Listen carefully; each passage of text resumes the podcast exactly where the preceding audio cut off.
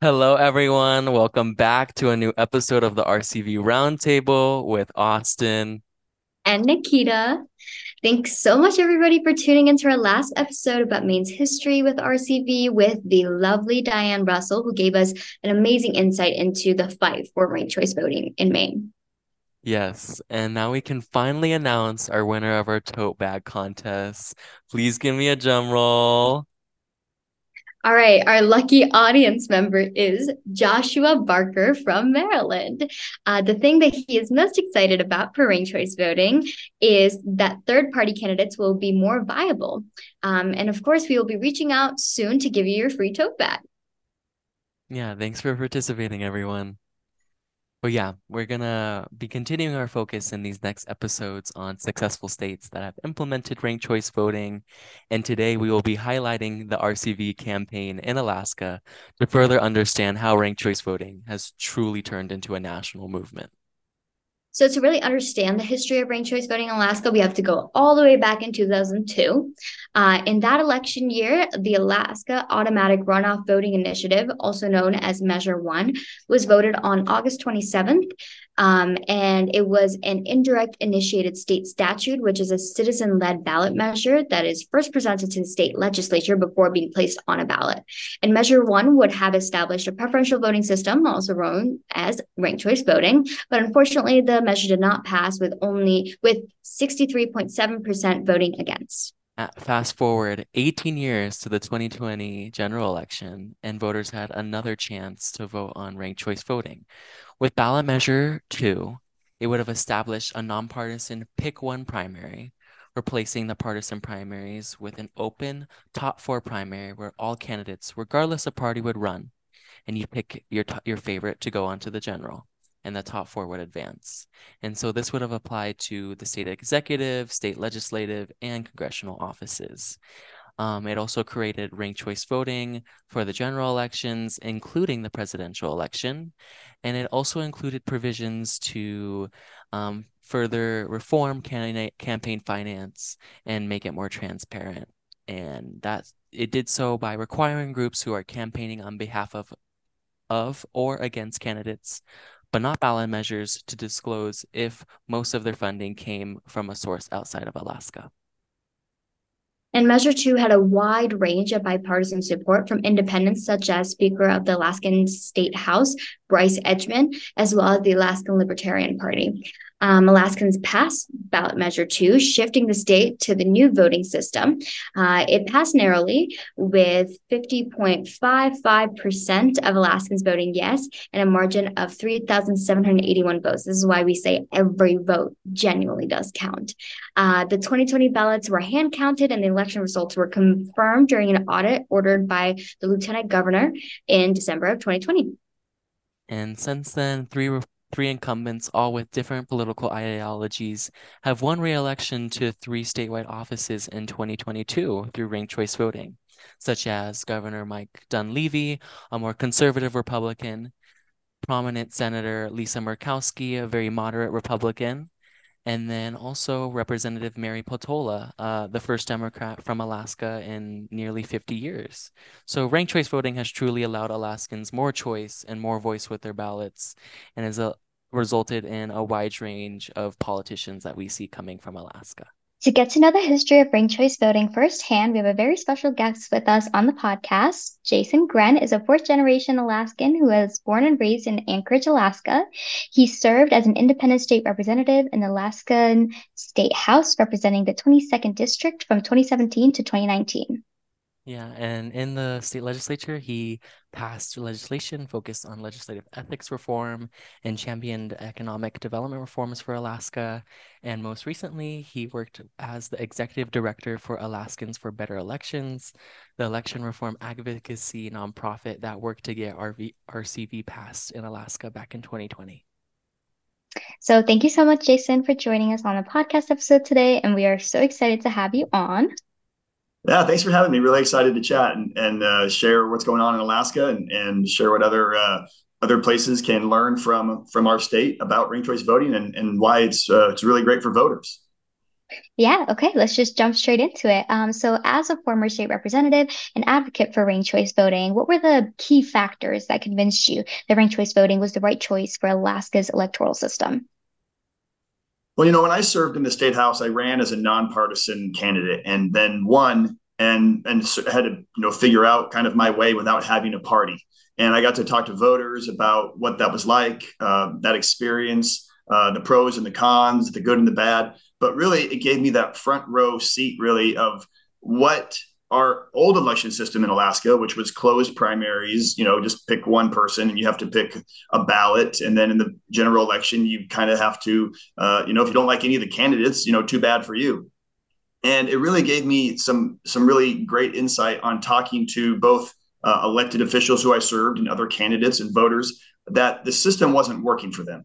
You know, sometimes you get uh, a colleague, another elected official going, man, I, I wish I could vote for that. But if I do, uh, I'll get punished in my primary. Or I'd love to serve as an independent, just like you, but I need the party support. Uh, I can't run as an independent. I need to, to, be a Republican or a Democrat in order to win. And then you talk to voters who go, well, I don't really like either choice, but I have to pick one. That's all I have. And I want to vote. I like voting. I, I know it's important.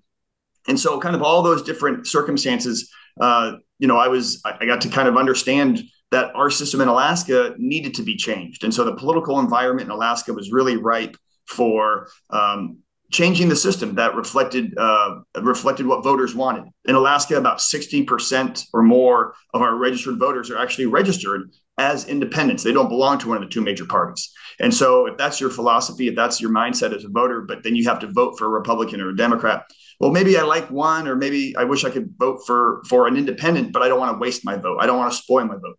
So, kind of all these different discussions I got to have with both voters and other elected officials, uh, it kind of got me a little more passionate about a reform that would make sense. Uh, luckily, at that time, there was uh, people who felt that way, just like I did in Alaska, and so uh, people were working on a ballot initiative to change the system in Alaska to an open primary system, where the top four people would move on, the top four vote getters, would move on to the general election. And in the general election, you got to use ranked choice voting. And uh, in 2020, it passed. In 2022, we used it for the first time, uh, and we're already seeing the benefits of it in Alaska. So um, it's kind of been a journey, uh, even for myself personally, to understand what ranked choice voting is, its benefits, uh, how it can be used, and how uh, voters want to interact with it. And as a campaign person, people involved as with candidates, uh, it takes time for the candidates to learn that too. So um, so far, really, really great stuff coming from Alaska. Um, you know, it, is kind of a, a, can be a challenge to, to change your system and tell voters why it's good for them because it is so different. But um, uh, I'm a big advocate for it now because we're, we're already seeing the, the benefits of it for both voters and elected officials. It's been a great, a, a great journey. Wow, yeah. I mean, this all sounds like the what we've been hearing from many different organizers as well as elected officials that like you know they just realized that their system was broken that you know people want one thing but clearly the system is pushing them against their wants and needs. Um, and so that's amazing that you were able to kind of identify that gap and take that initiative to to um, get rcv moving forward yeah, you know, obviously it's a it's a big shift because uh, there's not many places, especially at statewide level, that that use this system uh, in America. You know, other countries use it, and you talk to the the politicians and the voters and, and academics and people who have studied those systems in other places. Um, there's a really great conversation I had with someone, a professor from Australia, who uh, Australia uses ranked choice voting in all of theirs. They've used it for I think a century now already. Um, but he said, you know, what it does in their elections really is kind of make make them boring uh, which you know I think a lot of people would be okay with some of our our elections being boring. They just want to vote for good people. They want to have their vote reflect their values, um, as opposed to kind of you know who can be more extreme or who can be louder or who can run a a, a nastier campaign or um, any, anything like that. I think uh, voters uh, uh, across Alaska and I think across America are really ready for uh, candidates who are focused on solutions and ballots that allow voters to um, to kind of you know have have uh, different different tastes on, on their on their ballot. You know, maybe you like a Republican, but maybe you also like a moderate Republican. Well, if the Republican, the only Republican on the ballot is, you know, to you is very extreme. What choice do you have to vote for the Republican, even though he doesn't reflect much? So if there was someone more more candidates, more options, which ranked choice voting allows for, uh, gives voters uh, more power and it gives them a better chance to reflect their values. And um, I, I said, in Alaska, you're seeing a lot of people understand that they uh, voters have a new power and uh, they're excited about voting because it actually will reflect um, what they want out of their elected officials, not just uh, the letter next to their name. Yeah, um, yeah, actually, um, Fairvote, Fair, Fairvote collected some information of, from Alaska voters after the 2022 elections and found that a majority of voters, Alaskan voters, found that their ballot mattered more in that most recent election, especially among Alaska Native voters. And so I, I wanted to ask you, like, the adoption of ranked choice voting often requires collaboration between different political parties and stakeholders in states.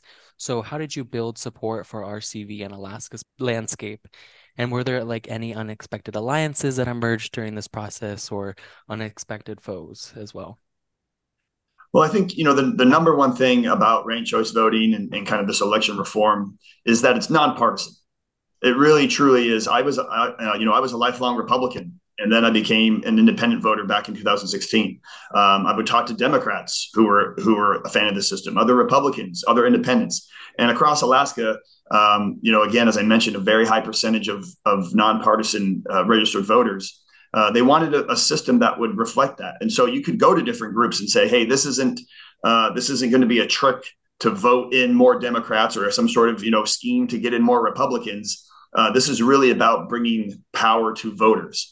And so with that message, you know, we went across the state to all sorts of different groups and organizations. You could speak in front of a Rotary group in a big city like Anchorage, or you could talk to the elders in a, in a small village outside of the road system in rural Alaska and have the same message that this is about bringing power to voters, giving them more choices, giving them more options, and giving them a, a chance to reflect their values. And so uh, during the, the campaign, when this was just a ballot initiative, uh, we had uh, a group. So our group was called Alaskans for Better Elections. Well, we had Alaska Natives for Better Elections. We have fishermen for better elections. We had we had different groups who were just interested in, in better elections. It wasn't Republicans for better elections or Democrats. It was really just different groups uh, of Alaskans who wanted to change the system that would give them a, a better reflection and more power in their vote. And so uh, it was really, really, really neat actually to kind of work in different groups.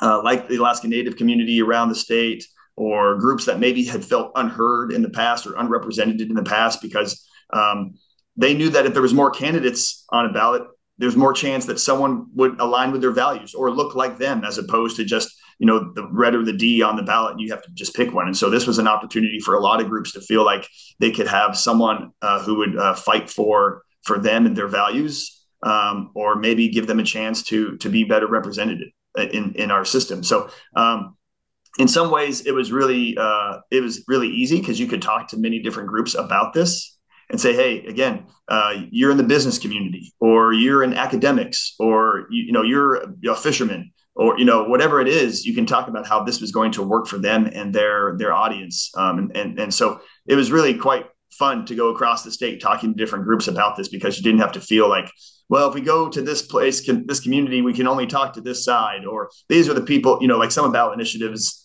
you can only talk, you know, this is, you got to get your, your voters out, but this was for everyone. This for, this was, this was for every Alaskan. And so, um, as a lifelong Alaskan myself, um, you know, I could really kind of talk to people about that going, you know, this is for our future. This isn't about, um, you know, making one side or one organization, uh, you know, more powerful. This is really about Alaskan voters and the future. So, um, we really, you know, this was uh, a lot of grassroots work and a lot of work with different community groups, uh, not just one singular focus. And I think because of our nonpartisan message, uh, that really resonated with a lot of people. Yeah, um, I mean, you put it both beautifully, and you kind of answered one of our questions, and I would love for you to get a little bit more into that, um, with just you know exactly what you said. Alaska is known for their vast geographic expanse and diverse Indigenous communities, and so how were Alaskans able to ensure that you know the benefits and mechanics of ranked choice voting were effect- effectively communicated even before you know um, the ballot initiative and everything took in action, and as well after? Um, and so, like, what were the strategies that were used to effectively communicate to these um, different populations because like you said you know you could be a fisherman you could be alaskan native you could be a businessman but you know you still have to be able to talk to all these different people and especially with a focus on alaskans indigenous communities Yeah, that's a great question. And you know, as the uh, as the as the white guy from Anchorage, you know, from the big city in Anchorage, uh, I'm not the best messenger talking to different groups and different uh, different communities around the state. Totally recognize that. You know, you want to meet people where they are. You want people to feel like there's an authentic voice and someone who does understand this, who's not um, just you know the person from from the big city of Anchorage or who doesn't really understand uh, uh, at a good level, you know, the, the culture or their history or what they're concerned about. And so um, we worked with a lot of different groups, a lot of different uh, community leaders uh, to, to share the story about, you know, why this election reform was important, uh, share the benefits of that, and then really utilize different like I said, community leaders, uh, respected uh, people in the community, different elders in, in, in those groups, um, to really kind of be the uh, to be the lead on on talking about um, you know and meeting people um, exactly where they are and talk about this because you want an authentic voice. You want people to realize understand like this is um, again this is not about uh, Jason and his view and what he wants but this is about Alaska and what we can do. And and we all have you know different priorities we have different um, you know history and context of why we vote a certain way. And so uh, it did take a lot of work meeting with different groups and, and leaders. But i think again coming at it from an authentic place uh, with really just you know a, a uh, with, with real data with real um, um, you know uh, examples of, of why this can work um, and and really kind of showing like if this is if this was in place, what could we be doing differently? How could we how could this impact your community, um, and how could this impact um, those who are elected to represent uh, your area? Um, would it be different? How how could it have benefited you in the past, and how can it benefit you in the future? And so um, you know, finding those authentic uh, that, that authentic message, uh, finding those leaders who were um, respected and well known in different communities uh, that that was really really important because we again we wanted this to be uh, something that was led from all sorts of different aspects and, and perspectives from Alaskans, not just uh, you know a couple of couple of random people in Anchorage um, who who might not who might not be seen as having your best interest or um, not might be telling the whole story. Um, and so it, you know we really did focus on on putting together a broad uh, a broad spectrum of of people um, across the state across ideologies, you know, across all sorts of different spectrums uh, to really, uh, you know, share that voice.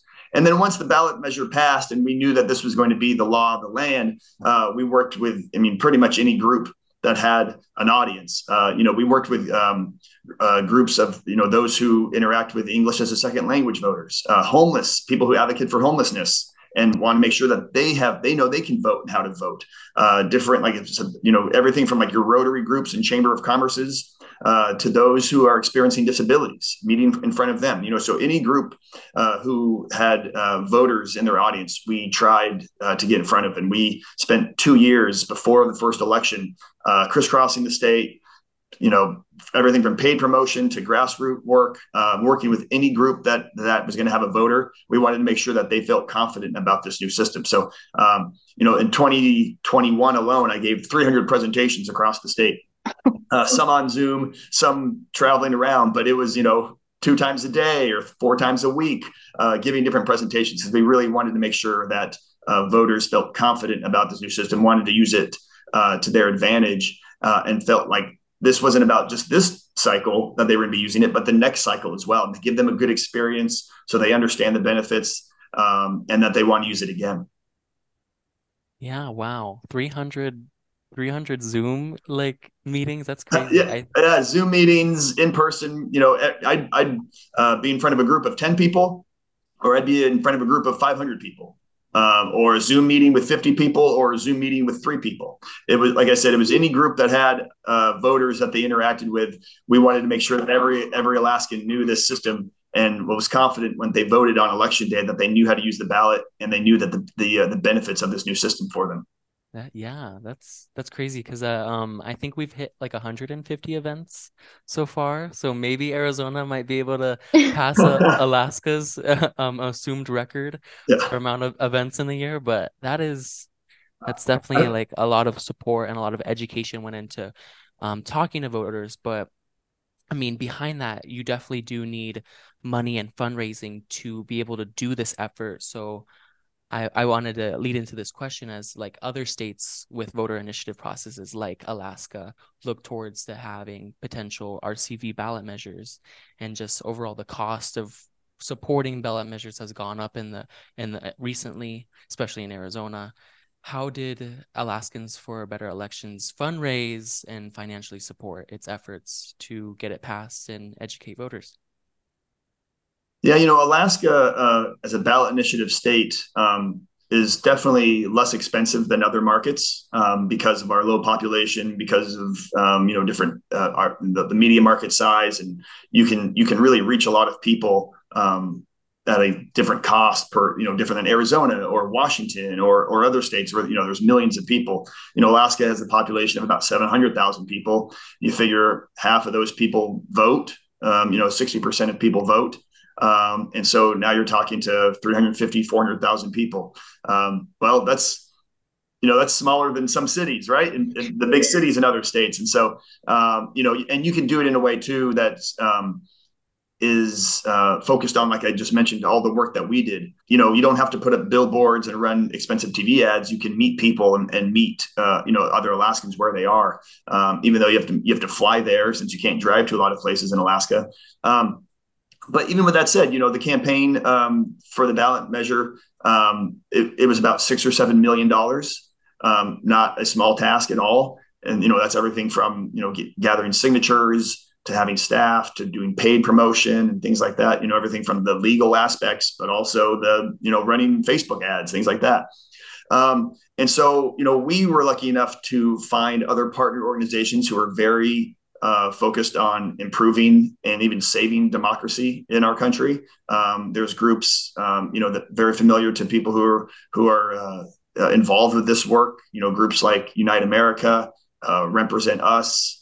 Um, you know, uh, the uh, the uh, Institute for Political Innovation. There's all sorts of little groups that are uh, nationwide that you know um, if you have a good idea and you have good momentum and you have you know some uh, some good strategies that they want to invest in these things because it is very important that we uh, preserve uh, you know the great systems that we do have in our state and in, in our country uh, but really make sure that voters are also the focus and voters have the power and so um, alaska we don't have many groups that are focused uh, nonprofit groups or, or different um, you know organizations that um, have the resources um, that we needed, and so we did have to reach out, uh, you know, across the states to find these more national groups that are involved. Um, and so it's definitely, um, you know, for Alaska, it's definitely uh, very lucky to, to be partnering with some of those groups. Um, you know, there's there's criticism to that. People go, well, why can't you raise the money in state? And if you you know if you don't have the money in state, then uh, you don't have the support of Alaskans, and then it looks like it's not you know for your state. Um, and I tell people all the time, you know, in Alaska, there's a part of Alaska in our southeast region where it has some of the best surfing in the world. You wouldn't think this, but Alaska is like amazing surfing. You can look it up. Phenomenal surfing. But if you didn't know that, and I was trying to open up a surf store in Alaska, you'd be like, "You're a fool." Like I'm not gonna, you know, if you know, if I was, you know, raising raising money to open a business, people wouldn't want to invest in that because they don't really know about that. That sounds crazy. Um, well, if that's my dream and I think I believe in it, I'm not to give up just because I can't raise the money in my own state. I'm going to look elsewhere. I'm going to look for other people who believe in me and believe in the idea and understand how how great it could be. And so, you know, that's you know, just like a venture capitalist would go out and raise money uh, wherever they could from people who are on their side and believe in them and believe in the idea. Uh, that's what our group did. We found other groups uh, who are, um, you know, focused on the same thing we are, improving democracy, giving power to voters, um, and and we were able to raise the money. And so, you know, when when other states are, are going after and, and fundraising, um, I definitely, you know, encourage places to, you know, no stone left, you know, unturned. You know, really kind of find other places and other groups that have the same belief and values that you do and want to improve uh, our election systems in our state. And you know, as long as they're uh, people with good intentions and are you know are doing what they do uh, uh ethically. Um, there's a lot of great individuals and organizations who want to uh, improve uh, election systems and our democracy. And so I, I give a lot of credit to those organizations, both who are funding and groups that are looking for fundraising because it is it is tough. Yeah, it, it definitely is tough. Um, as somebody, I mean, this is not really anything related to ranked choice voting, but just working in nonprofit sector, or just having like an idea that you want to spread across. Um, it's it's very hard to get people to kind of believe in it. Um, you know, and to meet them where they are, like we've been talking about. Um, so just trying to get those resources anywhere you can. And, and for our next question, you've kind of been answering this as you go. So thank you so much for that. but with, you know, Alaska's experience with ranked choice voting, you know, it does serve as a model for other states looking to reform their own electoral systems. So, as you have been doing, what advice would you give to lawmakers, advocates, and other organizers in states who are considering the adoption of ranked choice voting? Well, one, like I said, you know, this is to me, and you know, my journey through all of this and talking to people and watching this, it really is a nonpartisan effort. It is something that is a voter focused reform.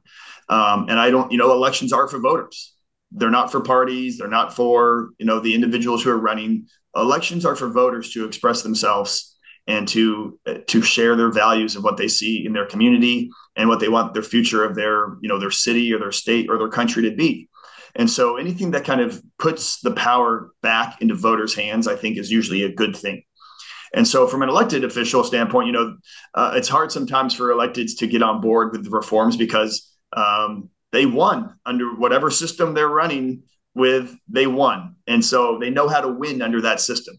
Uh, consultants and strategists and people, they go, hey, look, we know exactly the playbook. We know how to do this under our current system. Why would we change this? Because then we have to learn everything and all these things. But again, if, if um, your mentality is that you want to give voters a stronger voice and a more uh, authentic voice, um, they should be on board because that's really um, you know, like anything else, if you're trying to improve your city, your state, improving election system and giving voters a uh, getting them excited and giving them more power, that's a good thing. That that really is a good thing. It also makes your elected officials, I think, uh, listen more and interact more and be a better elected official because they have to talk to more people now. With ranked choice voting, you can't rely on just your your fan base, your number ones. Most likely, you're going to need some uh, some of those number two choices, maybe even number three choices, and you earn that by talking to more people, people you might have never talked to in the past. Because if you're running as a Democrat, you probably only have to talk to Democrats and get them excited to vote, and if they vote, you can win. But now you have to talk to maybe some independents, maybe even some moderate Republicans. Uh, and you might learn something from them. You might hear more about them, their concerns. And then when you're serving, it gives you a, an opportunity to really reflect the will of everyone in your district or your state, not just uh, those with the same letter next to your name. And so I think elected officials, you know, say, hey, this is going to make me better. This is going to reflect the values and the, and the needs of the community better. It's also going to give the voters more power and, and uh, get them excited about uh, this process. They should be on board. Um, you know, from from a voter standpoint, again, you know, 90% of Alaskans said that this ballot was simple. It's not confusing. It's not to be intimidated by. Uh, it's not. Uh, you don't have to play any games. You don't have to worry about spoiler effects. You know, you don't have to worry about wasting your vote. This has all the benefits that you want as a voter. You get to have a backup choice. You've never had a backup choice. I mean, how many times do you probably wish? I wish I had someone else I could vote for. Well, now they're going to be on the ballot, hopefully. Um, you know, we tell in, in Alaska, uh, one of the races, we have a very small state house and, and uh, state senate, only 40 in our state house and 20 in our state senate, very small uh, chambers. But one of our state house races, the top four people who moved on from the primary election were all Republicans. It was a very conservative part of the state, but four Republicans moved on. Well, if, you, if I'm a Republican voter, I have to now do some research. I have to find out which Republican I'm going to rank first and second and third. And if I'm a, one of those Republican candidates, how do I stand out? How do I show myself to be the number one or the number two? You know, how do I how do I earn that? So I have to work harder now. And if I'm a Democrat in that race, well, maybe one of the Republicans is more moderate. And now I have a better chance. Of course, a Republican was going to win just because of the sheer numbers in this district. But now I have a chance to really kind of learn more. And maybe there's a moderate who who has a chance to win, who um, maybe isn't my all-time favorite candidate because I, I, vote more progressive, but now I have a chance to really reflect value. So from a voter standpoint, this is all um, a win-win for voters. And so we, we really, you know, show people that this is the benefits of this as a voter um, are really, um, really phenomenal. Um, and once they use the system, voters, voters tend to see that too. They go, wow, this was simple, very simple to use. And it gave me more power and more choices. uh, what's there to hate? Uh, you know, what's there to dislike? It's it's really quite amazing. And so, uh, as I mentioned, we're already seeing the benefits of this both to voters and our elected officials, and to policy outcomes after just one uh, election cycle in Alaska. Yeah, yeah, the policy has been actually really good out of Alaska. I know you guys have um, some bipartisan coalitions in both your state Senate and your state House of Democrats and Republicans working together in coalitions, and they've passed a lot of bipartisan legislation. So we're already seeing like the positive effects of ranked choice voting in Alaska. However, Alaska voters might potentially face a repeal of ranked choice voting as the anti-RCV group Alaskans for Honest Elections have announced that they've met around 80% of their um, signature minimum requirements. So, what is the strategy going ahead with countering these RCV efforts to make sure that ranked choice voting stays in Alaska? Well, you know, I've mentioned several times that um, our efforts, both to put it on the ballot, to educate Alaskans, and moving forward, has been a nonpartisan effort. Um, if you look at who was on, uh, you know, uh, the leadership of Alaskans for Better Elections and the and the uh, the different uh, groups that we've brought on and worked with, uh, very nonpartisan, very just talking about the facts, talking about the impacts as a voter, talking about the impacts as an elected official, um, and really kind of you know presenting a, a truthful story in a nonpartisan way. Uh, the group that uh, you mentioned, Alaskans for Honest Elections, um, incredibly partisan.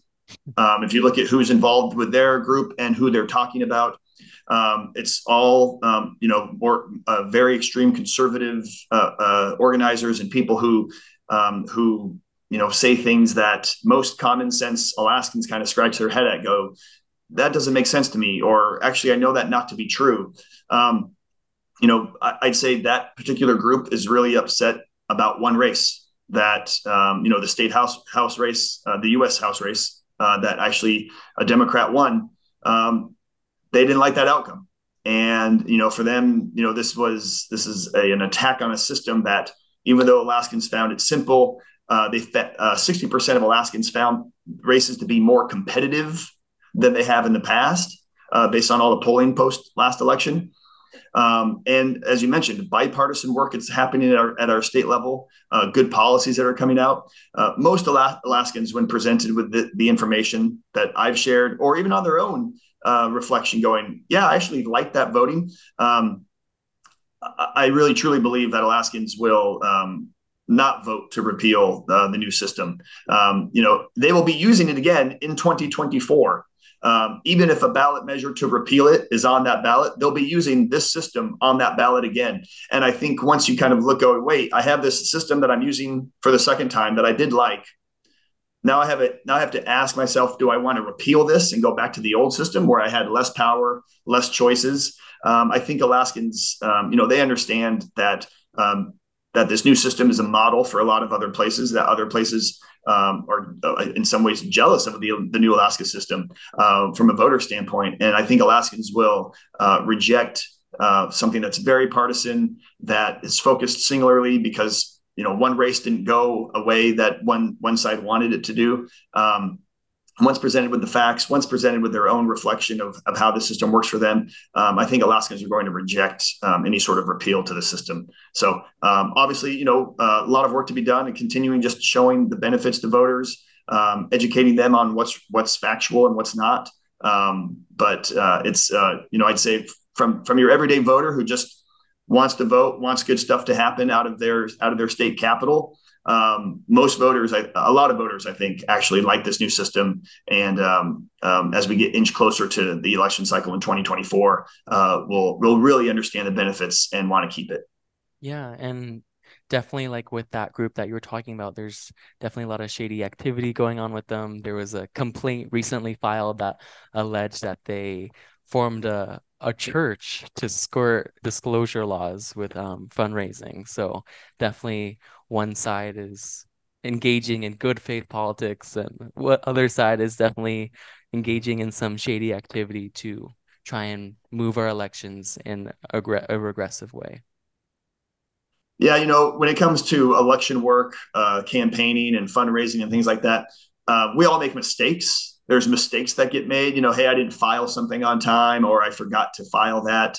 Um, totally understand, and that and that's you know, um, but when you have groups that are intentionally uh, finding ways and and doing things that um, you know don't really pass that red face test, or you know, you tell you tell someone what they're doing, and that just you know it smells fishy. Um, and Alaskans are Alaskans are pretty smart and they can kind of see that for what it is. And I think again, um, you have to question the motives. You have to question um, those behind those those actions. Um, if you know th- these are just complaints, um, you know groups that will investigate it and file um, you know reports about what happened. But um, it you know you always want to. I think when you're in, involved with politics and involved with the government, um, you have to go above and beyond to show yourself to be ethical and above and beyond to show yourself to be honest. Um, like our group, we put on, you know, all of our disclosures, all of our reports on our website. You could see everything that we had filed, and then links to other groups who gave us money. We put links to their filings, so you could see who's who's giving them money, not just who's giving us money, but who's giving the groups who are giving us money their money. And so wanted to be incredibly transparent, wanted to be over, above and beyond uh, with our um, our standards. Um, and I think again, Alaskans can kind of see through that and understand, you know, who's doing this uh, with good intentions uh, and authenticity for Alaskans and, and who isn't. Yeah, and I, I would just, you know, want to applaud again. Um, I know earlier you really mentioned a lot about um, diversity and making sure that pe- we meet people where they are, and um, especially with making sure that you know you talk to all these different groups and all these different organizations, and and I think that is another part of like being ethical of making sure that you know we meet people where they are, they understand from their own community members, and and that's so important. So again, thank you um, so much uh, for taking the time to come on to the podcast. Uh, your valuable insight into the journey of choice voting in Alaska and its continuation uh, is sure to help so many other organizers around the country, especially youth like us uh, who are just starting off and learning the best practices and strategies towards building a cohesive and inclusive ranked choice voting movement in their own states. Yeah, thanks for having me. And again, uh, you know, groups that are on, you know, first starting or groups who are halfway through a journey, um, you know, the outcomes of what ranked choice voting and, and reforms like this can do, they really can impact the short term and the long term, uh, you know, quality of life and for, for everyone in your in your community and state, and really empower voters. And so, I just want to encourage those who are on that journey uh, to keep going. It's definitely worth it. Um, you know, there's there's there's tough tough challenges along the way, but um, I think again, as Alaskan can can show, um, it really is a uh, um, it really is worth it, and it really can make a big difference. And um, sometimes it's hard to see that, but I, I want to promise people it really is uh, something that can be great for for your uh, for your city, for your state, um, as we as we look towards the future. So just keep it up. Thank you again so much, Jason, for taking the time to come on to the podcast. Your valuable insights into the journey of ranked choice voting in Alaska is sure to help other organizers around the country, especially youth like us, who are just starting to learn the best practices and strategies towards building a cohesive and inclusive ranked choice voting movement in their own states.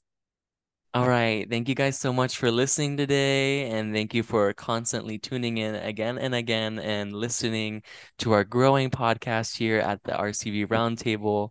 We're not going to see you in two weeks, but in one week, we'll see you back here on August 7th, where we're going to discuss Ohio's August 8th special election and its potential impacts on ranked choice voting. Yeah, we got to catch up on some of these episodes. So expect to see much more of us in the next couple of weeks. Yes. But yeah, everyone remember embrace your voice, unlock the choice. Thank you guys.